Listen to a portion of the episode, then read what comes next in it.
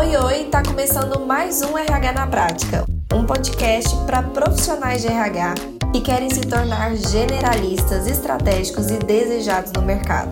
Eu sou Elissandra da Mata e todas as quartas eu estarei aqui com você para contribuir com o crescimento da sua carreira.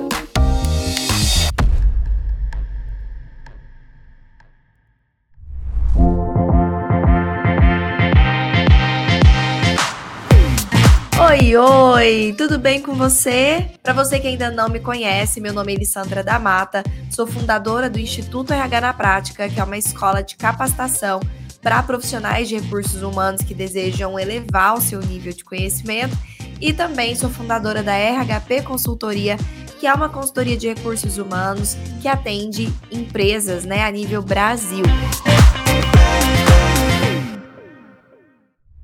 Você já se sentiu injustiçado alguma vez que você foi avaliado? Porque a gente está falando de avaliação de desempenho, e sim, é nosso papel implantar esse processo, a gente vai falar sobre isso, nosso papel de RH. Tenho certeza que você está aqui com o olhar de RH.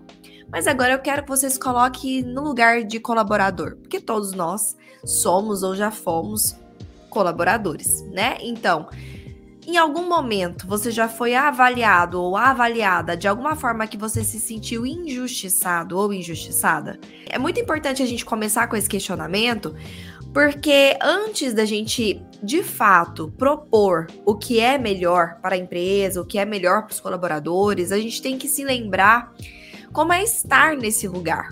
E olhar para tudo isso que a gente vai falar aqui hoje com o olhar de quem vive isso na pele tá? Porque muitas das vezes a gente fica só com aquela sensação é, que é boa, mas que ela é perigosa, que é querer fazer muita coisa, querer fazer mais, querer implantar um processo de avaliação de desempenho. É uma boa, é uma boa intenção. Mas lembre-se que não basta você ser bem intencionado, você tem que saber executar, porque o seu bem, a sua boa intenção com a sua falta de metodologia pode acabar gerando uma implantação de algo que não funciona e que vai causar muito mais prejuízos do que simplesmente não ter. É muito pior eu ser avaliado de uma forma injusta do que eu não ser avaliado. Tudo é ruim, não significa que você tem que deixar do jeito que tá. Significa que você tem que pensar que se você tem a boa intenção, você tem que ir atrás da metodologia para respaldar as suas ações, para que então você consiga propor e executar algo que realmente seja o melhor para a empresa e o melhor para os colaboradores. A gente vai falar de avaliação de desempenho aqui, nessa, da, é nessa que é a metodologia mais atual, que é a gestão por competências. Então, a gente vai falar sobre a avaliação de desempenho por competências, tá certo? Então, vamos lá. Por que, que eu falei para você se colocar aí no lugar do colaborador nesse momento? Porque, de fato, quando a gente chega na empresa com essa notícia ou com esse processo de, olha, vai começar a acontecer movimentos de avaliação de desempenho de uma forma mais é, formalização disso, é natural que o colaborador ele crie algumas dúvidas na cabeça dele. Vão surgir dúvidas ali do tipo: meu gestor está preparado para me avaliar? Será? Ai meu Deus, como vai ser isso? Segundo, quais vão ser os critérios que eu vou ser avaliado? São critérios justos? Não são? Eu vou ser avaliado pelo quê? Terceiro questionamento: será que vai ser imparcial? Ou o meu líder ele vai dar preferência para aquelas pessoas que ele gosta mais, ou que são mais próximas dele? Ou ainda, uh, meu líder vai dar preferência por aqueles que puxam mais o saco? ou que são mais comunicativos e aparecem mais? Então, será que vai ser imparcial? Além disso, vai levar em consideração somente os erros que eu cometi? Será que o meu líder também vai se lembrar dos meus últimos acertos? Será que ele vai se lembrar o que eu fiz de bom nesses últimos meses? Porque muitas das vezes o que acontece? A gente faz muita coisa boa, mas aí a gente comete um super erro e aí a gente é avaliado logo depois daquele erro. Fica esse questionamento: será que meu líder vai me avaliar lembrando somente desse erro recente? Ou ele vai se lembrar de todos os acertos antes disso? E aí vem outro questionamento: meu gestor vai se lembrar dos projetos de sucesso que eu participei? É justamente isso que eu disse. E será que a avaliação vai ser de acordo com o estado de humor dele?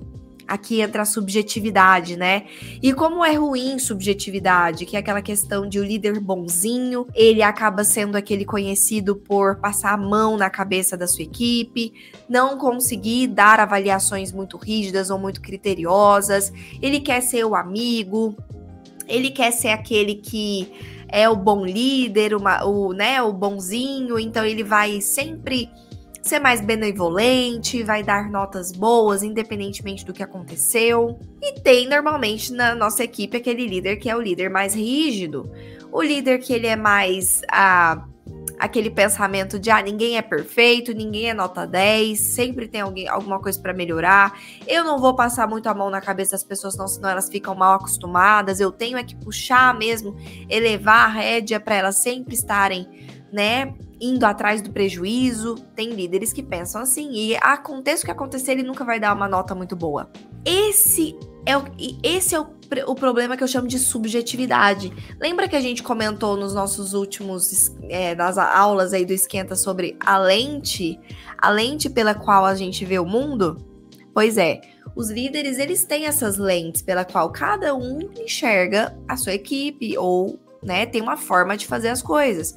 Porque essa lente foi construída de acordo com a vivência de cada um, o contexto em, que cada um esteve inserido, a forma com que eles foram liderados, a forma com que eles aprenderam a liderar, uh, crenças, até traumas que eles viveram na liderança, tudo isso vai construindo o olhar deles para aquilo.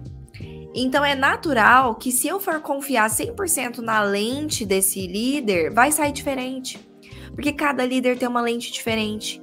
Então aí, alguém que tá na equipe do, do líder rígido vai ficar olhando e falando: putz, que azar, porque quem tá no, na equipe do líder fulano vai super ser beneficiado. E não é justo, porque eu tenho melhores resultados do que o fulano que foi melhor avaliado da equipe dele.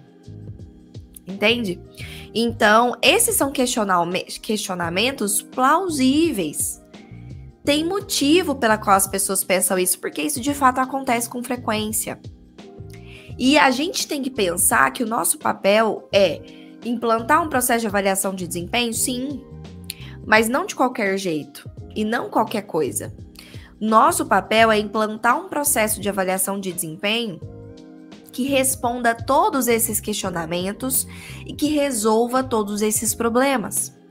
Se o que a gente está fazendo de alguma forma deixa uma dessas pontas soltas, alguma dessas coisas realmente estão reais, então é porque o seu processo de avaliação de desempenho não está assertivo. Um processo assertivo, ele resolve todas essas lacunas, ok?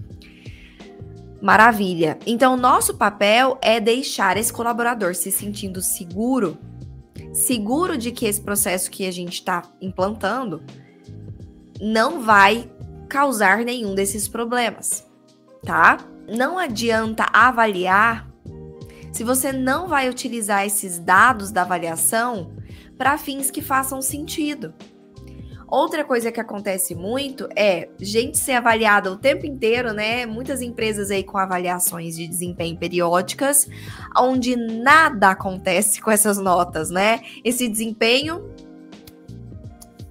enfim, é engavetado, digamos assim.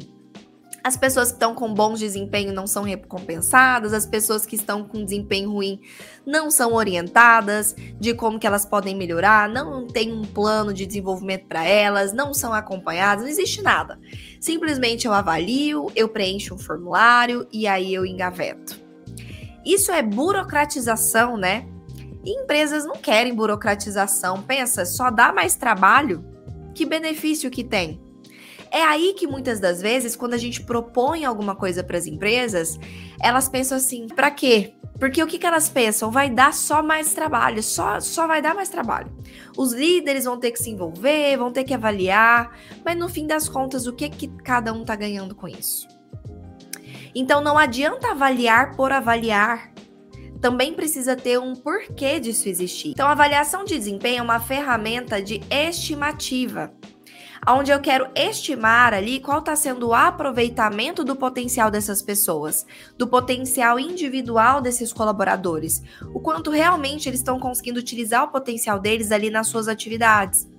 Como que está o desempenho da função deles em cima do que eles têm para oferecer, ok? Então todos devem ser preparados para avaliar de novo, não é só você implantar um processo. A pessoa que está avaliando tem que saber executar aquilo, a pessoa que está sendo avaliada também tem que entender o porquê que ela está sendo avaliada naqueles critérios e quais são os critérios que, que elas estão sendo avaliadas. Então, tudo isso acaba sendo é muito importante fazer parte mesmo desse processo, tá? Além disso, avaliar com eficácia é a chave do sucesso da gestão de pessoas, porque se você sabe como é que está o desempenho, você consegue ramificar isso para várias outras ações, como treinamentos, como o próprio plano de cargos e salários. Então vocês vão começar a entender como que essas coisas têm que conversar entre si, como que faz sentido você ter um, processos numa mesma metodologia que vão se retroalimentar. Você ter coisas implantadas isoladas, separadas, em caixinhas, com metodologias diferentes que não conversam entre si, não vai adiantar, não vai gerar resultado. Gente... Perfeito. Então, qual que é a importância de um processo de avaliação de desempenho que seja assertivo, que seja atual, ou seja, que seja com base nessa metodologia?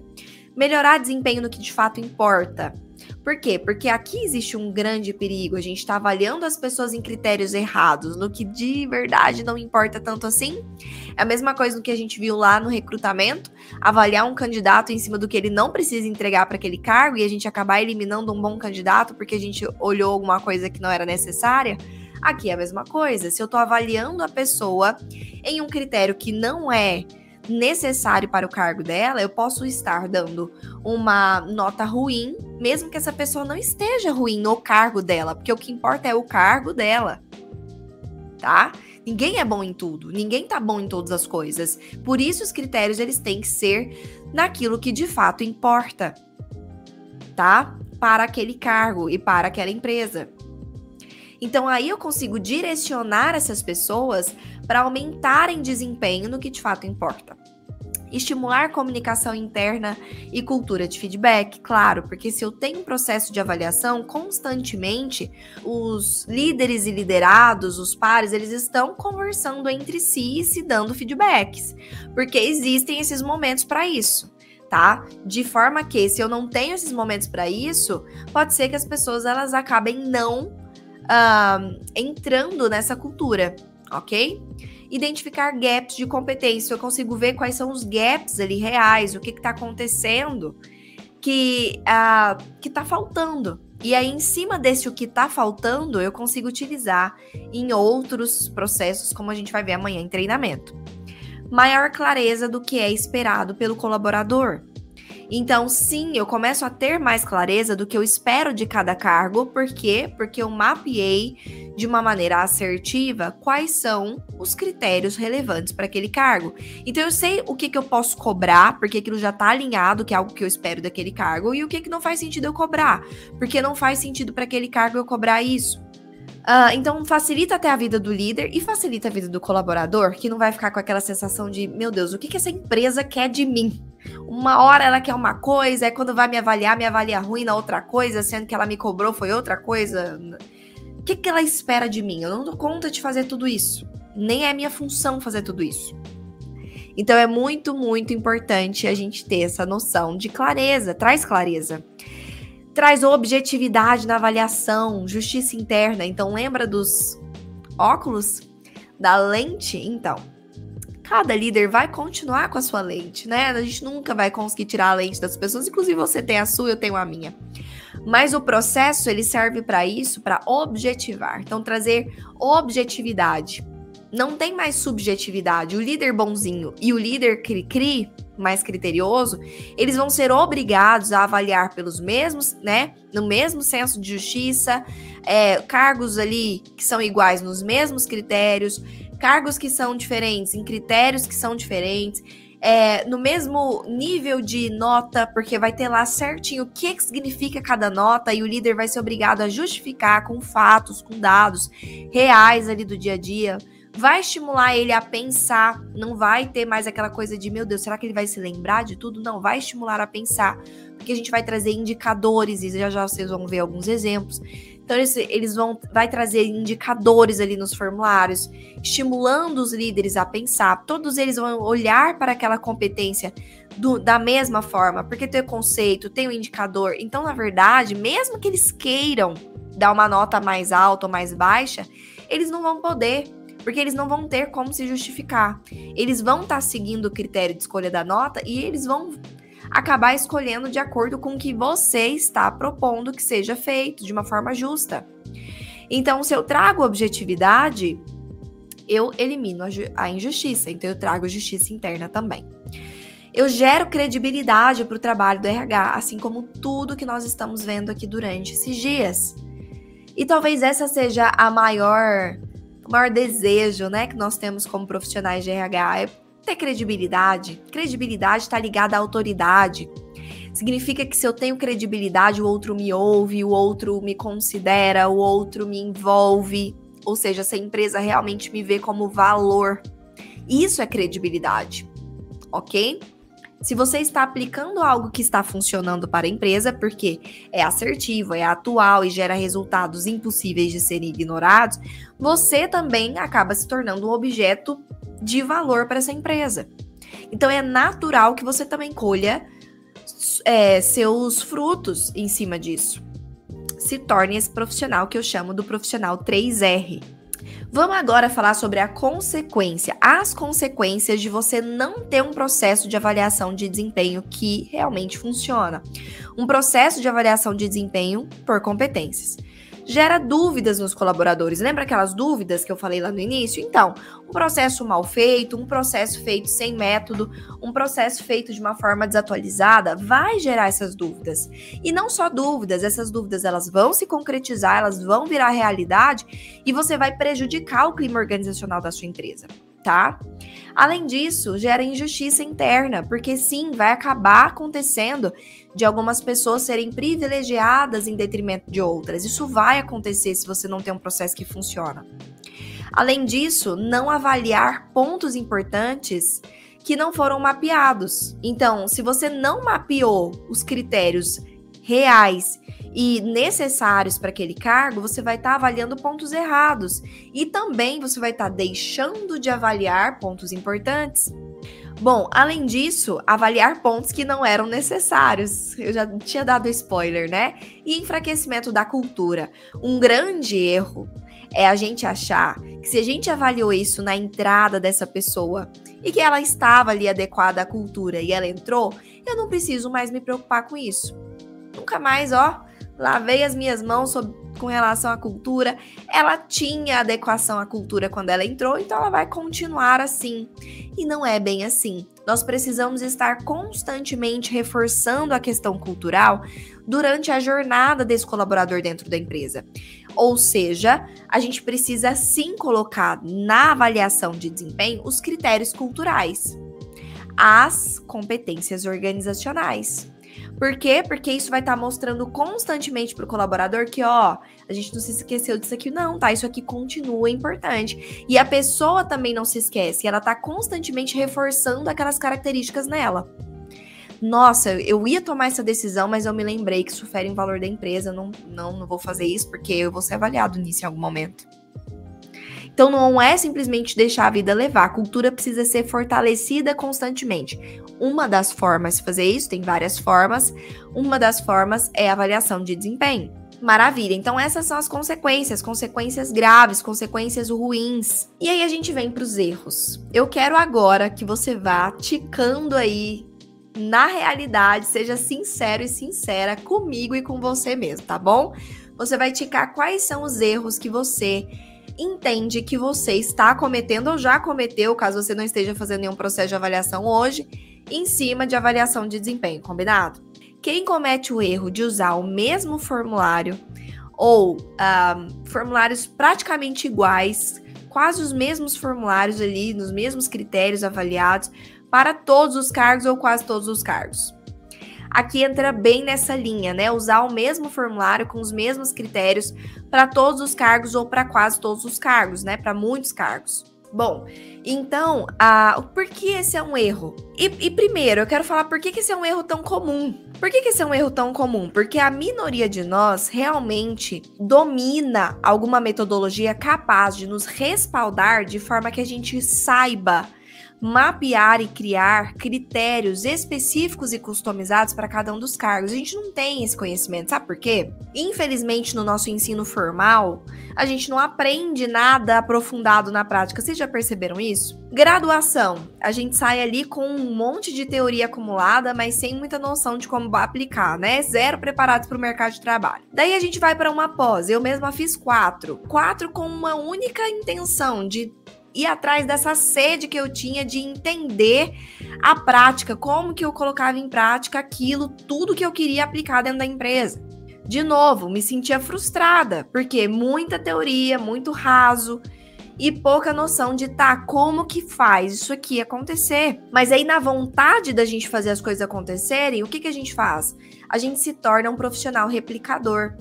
E qual que é uma das características da, do profissional replicador? É o Google, é os grupos de WhatsApp, é os colegas de RH, onde você vai lá e fala assim: alguém tem algum modelo de avaliação de desempenho para me mandar? Porque, claro, se a gente não sabe fazer, se a gente não tem metodologia nos respaldando, se a gente não sabe criar os critérios customizados de uma forma que funcione, a gente tá bem intencionado de fazer a coisa acontecer, a gente vai atrás de uma coisa pronta. Só que, como a gente já viu, tem um grande risco nisso. A gente não sabe nem olhar para aquela coisa pronta e saber se aquela coisa pronta é boa, é ruim, se ela faz sentido, de onde ela veio, que metodologia ela segue. Você não sabe nada. Você simplesmente replica aquilo sem entender. E esse é um grande erro. Vamos lá entender então juntos por que, que esse é um grande erro? Bom, cargos eles são diferentes certo? Cada um dos cargos, eles têm atividades a executar diferentes. Eles executam atividades diferentes, eles têm responsabilidades diferentes, eles têm níveis de responsabilidade diferentes. Então, obviamente, são cargos diferentes. Perfeito? Se são cargos diferentes, como que eu vou avaliar esses cargos sob os mesmos critérios? Não faz sentido, né? Não faz sentido. Por quê? Porque essas pessoas que hoje ocupam esses cargos, então esses cargos, não tem que me entregar as mesmas coisas. Ela, eles não têm que me entregar as mesmas coisas tecnicamente, eles não têm que me entregar as mesmas coisas de performance mesmo ali, de entrega de metas. Eles não têm que me entregar as mesmas coisas comportamentalmente. A unicasíssima coisa que eles precisam me entregar igual é a cultura. E essa vai ser a única parte do formulário de vocês que vai ser igual para todos os cargos. Vão ser as competências organizacionais, porque essas todo mundo tem que ter. Mas de resto, as competências comportamentais que você vai estar tá avaliando vão ser diferentes, as competências técnicas que você vai estar tá avaliando vão ser diferentes, os indicadores de performance, né, os KPIs de entregas vão ser diferentes os indicadores das competências comportamentais vão ser diferentes. Então, no final das contas, o jeito certo de se fazer é mapeando isso. É em cima de cada um dos cargos, olhar para aquela descrição de cargo e com método, metodologia, você conseguir mapear então quais são as competências técnicas, comportamentais que são imprescindíveis para aquelas atividades serem executadas. Nós vimos um exemplo lá, por exemplo, na aula de recrutamento e seleção, aonde num exemplo de mapeamento fictício aqui da minha cabeça, num cargo de uh, num cargo de contábil, vai ter lá na avaliação de desempenho desse cargo o foco, porque é uma das competências comportamentais que eu mapeei importantes para esse cargo, e no cargo de vendas vai ter lá persuasão. E não vai ter persuasão na, na de contábil, não vai ter foco no de vendas. Enquanto que o grau também influencia. Lembra que a gente falou do grau de desenvolvimento dessas competências? Eu até dei o exemplo para você de um cargo de recepção e um cargo de vendas, aonde que ambos podem ter, por exemplo, a competência comunicação no meu mapeamento. Só que no momento de eu definir os graus, eu percebi que Persuasão no cargo de vendas precisa de grau de desenvolvimento máximo, que é o grau 5, enquanto que no cargo de recepção, ela precisa de comunicação, esse cargo, essa pessoa, num grau de desenvolvimento mediano, tipo 3, por exemplo, que varia de 1 a 5. Então, no, além de no meu formulário eu ter os critérios diferentes, competências comportamentais e técnicas diferentes, eu também vou ter graus que eu estou exigindo dessas pessoas diferentes. Então, eu não vou exigir o mesmo nível de desenvolvimento em todos os cargos. Tá vendo como isso é ser justo? Isso é de outro nível, né? Isso é outro nível. Os colaboradores se sentem mais seguros. Peraí, de fato eu estou sendo avaliado para o que importa para o meu cargo ser executado. A empresa ganha porque ela realmente vai ter nas mãos informações reais e confiáveis do desempenho dessas pessoas realmente no que importa, nas atividades que elas executam. E é obviamente bom para você, porque você vai estar tá sendo o pioneiro, a pessoa à frente de um projeto que funciona. E olha que eu falei só de um erro, hein? então, no final, Elis, eu vou ter um formulário diferente para cada cargo? Sim. Então, pessoas que ocupam o mesmo cargo vão ser avaliadas iguais, nos mesmos critérios? Sim. Se eu tenho dois vendedores, eles vão ser avaliados no mesmo formulário, os mesmos critérios. Se eu tenho duas recepcionistas ou dois recepcionistas, eles vão ser avaliados nos mesmos critérios. Mas o recepcionista e o vendedor não vão ser avaliados nos mesmos critérios. Perfeito. Segundo ponto, segundo erro é copiar modelos prontos. Isso a gente já falou, né? Mas reforçando aqui para você, sem replicar, sem pegar coisas prontas que você não faz ideia de como que aquilo foi criado. De novo, como que faz sentido você pegar critérios que uma outra pessoa te passou, sendo que o certo é você entender os critérios dos seus cargos? Não tem como nem eu te passar algo pronto nem para os meus alunos. Eu passo para eles o modelo do formulário e ensino eles a mapear. Porque o que vai ditar a regra do jogo é o seu cargo. E o seu cargo de vendedor pode ser diferente do cargo de vendedor da minha, da, da, do meu cliente. E o cargo de vendedor do seu colega, da sua turma, vai ser diferente do seu. E se difere as atividades, difere também o seu mapeamento pequenas variações acontecem no seu mapeamento. Então você tem que aprender a fazer, nada de replicar, nada de pegar nada pronto. Mas a, a questão é: só os meus alunos têm acesso a esses materiais, porque não faz sentido eu dar esses materiais para quem não sabe a metodologia, porque essas pessoas não vão saber usar esses materiais. Por exemplo, se eu desse para vocês aqui agora esses materiais, um formulário, um modelo de formulário de avaliação de desempenho, vocês não iam conseguir usar. Ou pior, eu ia estar estimulando vocês a ficarem tentados a usar do jeito que tá. E botarem coisas ali no achômetro de vocês. Então eu ia estar estimulando vocês a replicarem, a fazer exatamente o contrário do que eu quero que vocês façam. Então você tem que aprender a, a metodologia para você então usar essas armas de uma forma poderosa a seu favor. Porque se funcionasse ficar pegando o modelo de coisas, pode ter certeza que você não estaria aqui querendo aprender, porque você já pegou modelo de tantas coisas por aí que não funcionou, não é verdade? Então, outro erro é não saber o que o cargo precisa, ou seja, não saber mapear, e a gente já falou muito sobre isso, avaliar somente a parte técnica, meu Deus, como isso é, é, é comum acontecer, né? Em avaliações de desempenho, só ser avaliado as entregas, só ser avaliado coisas relacionadas à, à execução do trabalho, mas não ser avaliado absolutamente nada sobre comportamento ou não da forma correta. Porque qual que é a forma incorreta? É colocar lá no formulário comunicação. E aí o líder vai fazer o quê? Hum, comunicação para mim é a pessoa falar rebuscado, é a pessoa falar bonito, é a pessoa usar palavras é, difíceis, é a pessoa ter ali um coloquial formal. Isso para mim é ser uma pessoa que se comunica bem. Aí o outro líder, o outro líder. Hum, comunicação para mim é a pessoa falar bastante, é a pessoa ser aquela pessoa que fala muito, é aquela pessoa que toda roda de conversa ela entra, ela conversa, aquela pessoa comunicativa. Isso é uma pessoa que se comunica bem para mim. Aí vem o outro líder. Não, se comunicar para mim é a pessoa que escreve bem. Aí o que, que vai acontecer? Cada um desses líderes vai avaliar a mesma competência comportamental diferente subjetividade de novo. Então não é só jogar os comportamentos lá, existe forma certa de se avaliar comportamento. Assim como existe forma certa de se avaliar comportamento dos candidatos, dentro dos seus, uh, dos seus colaboradores também tem forma certa. Maravilha! Então, esquecer de avaliar cultura, como eu já disse, é um grande erro. Então, isso tem que estar, tá, na sua avaliação. E também subjetividade. A gente quer eliminar a subjetividade de cada líder. Claro que eles vão continuar sendo esses líderes das suas próprias maneiras, mas em um processo que é tão importante como esse, a gente vai padronizar o máximo que a gente conseguir esses olhares. Por quê? Porque a gente quer justiça. Quais são os requisitos, então, para você ter uma avaliação de desempenho por competências, tá? E olha como a gente já vai começando a entender aqui que não é só eu acordar e querer implantar as coisas. Existem requisitos para as coisas acontecerem, ou seja, a gente já vai começando a formar aqui uma ordem algumas coisas precisam ser feitas antes das outras para que essas outras funcionem.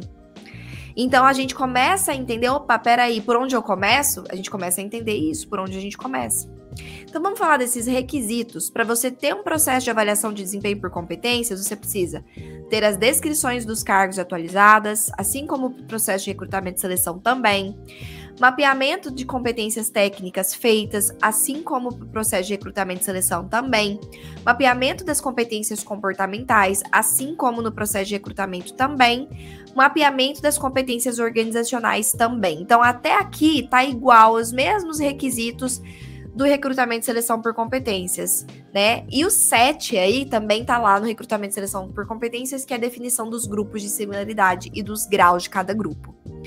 Mas tem duas coisas diferentes aqui a mais. Duas coisas que a gente precisa mapear a mais para ter um processo de avaliação, que são os indicadores das competências comportamentais, que é justamente o que vai padronizar o olhar do nosso líder do que é comunicação, nesse exemplo que eu usei, o que é e como ele pode avaliar se o colaborador dele tem comunicação ou não. Esse, isso é o papel do, dos indicadores de competências comportamentais. E também a gente vai mapear os indicadores de performance. O que, que são os indicadores de performance? São os KPIs. São aqueles indicadores que mostram para mim, como líder, que a pessoa está executando as tarefas, as atividades dela da forma que a empresa espera, principalmente as partes mais importantes. E aí eu até trouxe aqui para vocês verem novamente, né? Eu até te trago já esse formulário para vocês verem lá no recrutamento, mas às vezes alguns de vocês não estavam lá. Então, esse aqui é minimamente o que você tem que ter pronto antes do seu momento de, de, de criar um processo de avaliação de desempenho. Você precisa ter a descrição do cargo, aí com a missão do cargo, com as atividades daquele cargo. Você precisa ter feito o mapeamento das competências técnicas, divididas ali entre conhecimentos e habilidades. Precisa ter feito mapeamento das suas competências comportamentais, unindo essas competências em grupos de, de competências similares e definindo os graus. Lembra os graus de desenvolvimento dessas competências de 1 a 5? Então, você precisa ter calculado esses graus, existe técnica para isso, tá? E também precisa ter mapeado os seus as suas competências organizacionais. Mas mais do que isso, você precisa ter então mapeado os indicadores dessas competências. Então aqui, ó, tem todas as competências comportamentais que eu mapeei, ó, solução de conflitos, empatia, é, criatividade, visão sistêmica, planejamento, foco em resultados, comunicação verbal, é, descrição, e liderança desenvolvedora. São as competências que eu mapeei para esse cargo. E na frente vão ter o que? Mapeados os indicadores dessas competências. O que, que são os indicadores? É o seguinte. Como que eu consigo avaliar no dia a dia, na execução ali, né, de uma forma palpável, que se a pessoa tem ou não tem essa competência? Então, como que essa competência se manifesta de uma maneira prática? Isso ajuda o líder a pensar se a pessoa tem ou não tem. Mas vamos lá, eu vou dar um exemplo aqui da minha cabeça, tá? Vamos colocar a competência organização, ok? Competência organização. Como que o líder consegue avaliar no dia a dia se a pessoa tem ou não tem a competência organização? A gente começa a pensar. Uh, a pessoa arruma, a mesa da pessoa é organizada? A pessoa se perde nas suas, na agenda? a pessoa cumpre todas as, os, as atividades repassadas no prazo sem se perder? Tô dando alguns exemplos, tá? Então, isso é indicadores de competência. Vão ter lá vários indicadores aonde o líder vai, ela, vai olhando um por um. A mesa da pessoa organizada, ele vai lá e, e marcar sim, não, ou no caso não é sim, não, tá? É, é progressão de nota, então, uh, é 5 como sendo nota máxima e 0 como sendo nota mínima, então 5, sim, a mesa dela é super organizada. Uh, ela cumpre todas as atividades da sua agenda sem se perder, sem se esquecer, sem fazer confusão? Uh, quatro, é, na maior parte das vezes sim. Ah, essa pessoa uh, é, organiza os documentos da empresa nos arquivos de forma um, um, alfabética e conforme o procedimento, sempre que necessário. Gente, eu tô dando um exemplo, enfim, da minha cabeça, tá? Ah, sim, cinco, todas as vezes. Nunca peguei nenhum erro no arquivamento dessa pessoa. Daí, no fim, vai dar ali vários, sei lá, cinco indicadores de cada competência, quatro, cinco, e com notas para cada um deles, vai dar uma média. Essa média é então a nota dessa competência. Mas porque ficou claro para o gestor o que, que ele estava avaliando. Não ficou na cabeça dele, hum, eu acho que a organização é isso. Não. Organização ali para a empresa é aquilo, é aquilo que a gente quer que a pessoa faça de organização. A pessoa está fazendo ou não está? É fácil de observar, é fácil de ver, é fácil para o líder saber, ok? Então, alguns exemplos aí de mapeamento de indicadores. E é aí que começa a questão ficar ainda mais profissional, concordam? E aí a gente vai para os indicadores de competências organizacionais também, porque as competências organizacionais também são comportamentos. Então aqui é da mesma forma, a única coisa é que elas vão estar separadas entre o que é do cargo e o que é da organização, mas ambas são ali grupos de competências de comportamento, então também precisam de indicadores. E vão ter ali os indicadores de performance. O que, que são os indicadores de performance? São os KPIs, né? É como eu consigo medir que aquela atividade está sendo bem executada. Vou dar um exemplo do nosso, da nossa área, tá bom? Então, uma das nossas atividades, vamos supor o meu cargo de sei lá, analista de RH. E aí, lá no meu cargo de analista de RH, vai ter lá, olha, fazer processo seletivo assertivo. Um, sempre que tiver demanda XYZ. Como é que eu sei que o processo seletivo está assertivo? O que, que a empresa quer medir para saber se realmente eu estou fazendo meu trabalho bem feito? Vai ter lá no meu KPI, ou seja, nos meus indicadores de performance, ó, manter a rotatividade, ou seja, o índice de turnover abaixo de 5%. Esse é, é, é, a forma que a empresa consegue constatar de uma maneira fácil. Ela vai lá e calcula se o meu processo de seleção está bem feito. Mantém o índice de retenção de pessoas acima de 80%. É, mantém o índice de adequação à vaga acima de 97%. Mantém o tempo médio de empresa das pessoas acima de X%. E assim vai. Isso são indicadores. Isso são KPIs. Vamos supor que tá lá que também eu preciso fechar as vagas em 15 dias úteis. Então, fecha as vagas em até 15 dias úteis. É fácil de ver se tá fechando ou se não tá fechando as vagas. Ok? ROI de treinamento positivos. Pelo menos 90% dos treinamentos com ROI positivo. Também tá medindo. Então, isso é para todos os cargos, e para isso você vai precisar dos líderes. Líderes, quais são as atividades mais importantes desse cargo? E como que a gente pode medir isso, se a pessoa entregou ou não? Ah, precisa fechar a folha até o dia tal, precisa entregar tal relatório é, duas vezes por mês. Ok, tá entregando ou não tá? Tá fazendo ou não tá? Isso se torna, então, indicadores de performance. Então, quais são as etapas para você fazer aí um processo de avaliação de desempenho que funcione, né, dentro da gestão por competências? Primeiro, sensibilização, então tem que sensibilizar as pessoas envolvidas, os líderes, os colaboradores, mostrar quais vão ser os benefícios disso para eles, mostrar que você não tá para brincadeira, que você tá usando uma metodologia atual, treinar essas pessoas, deixar todo mundo alinhadinho. Depois você vai definir o tipo de aplicação. Como assim o tipo de aplicação, Elis? Já já a gente vai ver, tá? Eu vou entrar nisso com você.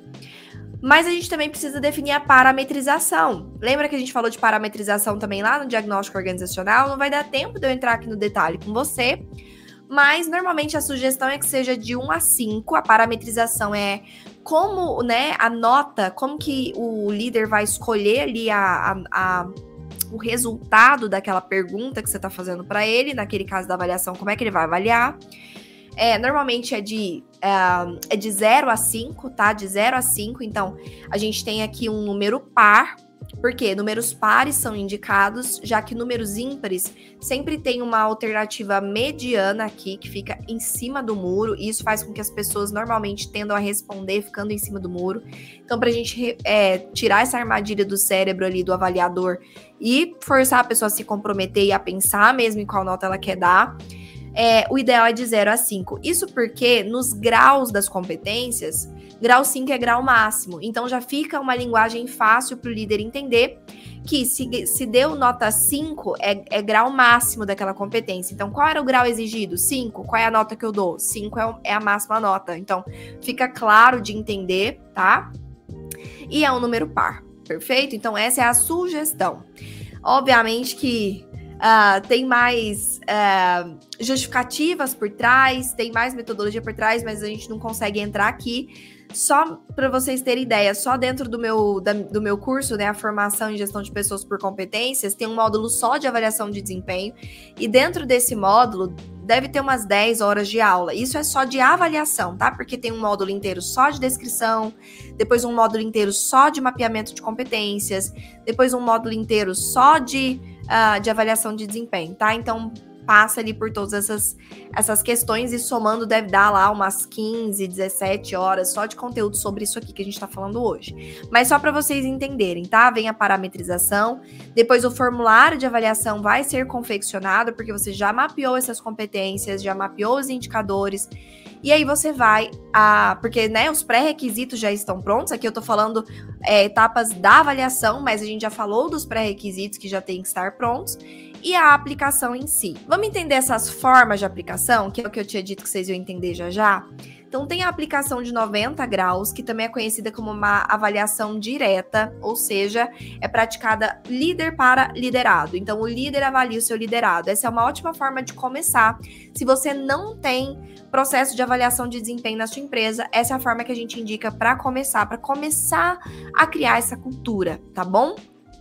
Depois a gente vem para a opção de avaliação de 180 graus, também é conhecida como avaliação conjunta, onde é realizada em conjunto ali, né, o avaliado com o avaliador, e a essa nota fim é discutida, né? Tra é, o avaliador traz seus fatos, traz seus dados, o avaliado ele também traz seus fatos e ali existe então uh, uma discussão até entrar num consenso que faça sentido e para isso exige, obviamente, que já tenha uma cultura amadurecida de, avali de avaliação, tá? Então, se você está começando o seu processo de avaliação, eu sugiro que você comece pela de 90. A partir do momento em que a cultura já estiver a se desenvolvendo, você passa para de 180. E aí, passado para de 180, na hora que você perceber que isso está mais desenvolvido ainda, que já está muito natural, a ideia é passar para a avaliação 360 graus, que é o ideal, né? O que toda empresa quer chegar nesse nível de maturidade de avaliação. Mas não sugiro de novo começar por aqui senão pode virar muito mais confusão do que benefício. Isso porque, dentro do 360 graus, uh, existem vários avaliadores para a mesma pessoa. Então, eu, por exemplo, sou avaliado pelo meu líder, também sou avaliado pelos meus pares, também sou avaliado, posso ser avaliado por fornecedores, também posso ser avaliado pelos meus liderados e assim vai, tá? Pelos meus clientes internos. Então, uh, existe esse processo de muitas pessoas avaliando muitas pessoas, obviamente precisa de maturidade, senão picuinhas são formadas, né? Ah, o fulano me avaliou mal ele nem é meu líder, que ele pensa que ele é, ele é pior que eu. então, enfim, é realmente uma construção. E eu vejo isso como uma evolução, tá bom? Então, esses são os três macro é, escopos que a gente vai ter dentro dos nossos formulários: as competências técnicas, as comportamentais, as organizacionais e os indicadores de performance, tá? Sendo que os indicadores de competências vão estar já dentre ali as competências avaliadas, como a gente está vendo aqui nesse caso, tá bom? A gente passa para a sexta etapa, então, depois da aplicação, que é a criação do plano de desenvolvimento de competências, tá bom? Que é justamente aquelas pessoas que não foram tão, tão bem, é, ser feito esse plano para desenvolvê-las.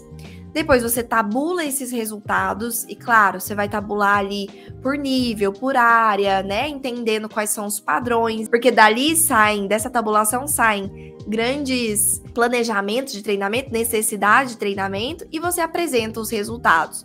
Sempre, sempre muito importante apresentar resultados, tá? Porque é isso que gera mais credibilidade, é sempre estar tá mostrando o nosso trabalho. Então, eu trouxe aqui um exemplo básico de um pedacinho, tá? Desse formulário, digamos assim, desse relatório de apresentação para a empresa dos resultados. Então, por exemplo, aqui, eu dividi por áreas nesse caso. Então, tem a área financeira, área de recursos humanos, área de logística, área de compras, né? Qual era o ponto de corte, ou seja, qual era aquela nota é, que de avaliação de desempenho que eu considero ok, então dali para cima tá ok com aquela pessoa, e qual é a nota corte ali que dali para baixo eu considero alguém que já precisa ser desenvolvido tanto para um plano de desenvolvimento por competências, quanto para a gente fazer a média da equipe. Então a gente faz também, pega todas as notas e faz a média do departamento e vê quais são aqueles departamentos que estão mais capengas em algumas áreas. Tá? Mais capengas no sentido de competências organizacionais ou comportamentais, onde que as pessoas estão indo pior, tá? Muito obrigada. É, espero que a gente se veja em breve em mais conteúdos e a gente se vê na nossa próxima aula.